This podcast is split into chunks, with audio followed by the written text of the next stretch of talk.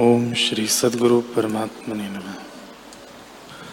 कुंभज मुनि बोले, हे राजन, जब तुम भी किसी की इच्छा न करोगे, तब निर्वासनिक होकर अपने स्वरूप में स्थित होगे और जानोगे कि सबकी आत्मा में ही हूँ, सबको धारण कर रहा हूँ और भूत भविष्य वर्तमान तीनों काल भी मेरे आश्रय में है। जैसे समुद्र के आश्रित तरंग है, वैसे ही मेरे आश्रित काल है। चित्त का संबंध तुम्हें प्रमाद से और प्रमाद यही है कि चिन्मात्र पद में चित्त होकर फुरता है। चित्त ऐसा है कि वह जड़ भी है, चेतन भी है। इसी का नाम चिदजड़ ग्रंथि है। जब यह ग्रंथि खुल जाएगी तब तुम अपने को वासुदेव रूप जानोगे।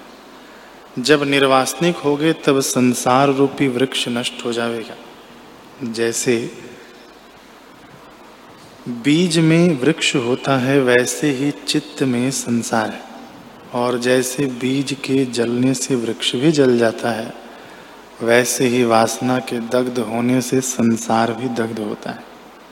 हे राजन जैसे किसी डिब्बे में रत्न होते हैं तो रत्नों के नाश होने पर डिब्बा नहीं नष्ट होता।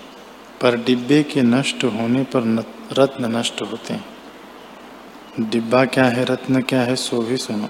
डिब्बा तो चित्त है, रत्न देह है। इससे चित्त के नाश होने के, नाश होने के उपाय करो। जब चित्त नष्ट होगा, तब देह से रहित तो होगा। देह के नष्ट होने पर चित्त नहीं नष्ट होता। पर चित्त के नष्ट होने पर देह नष्ट हो जाती है।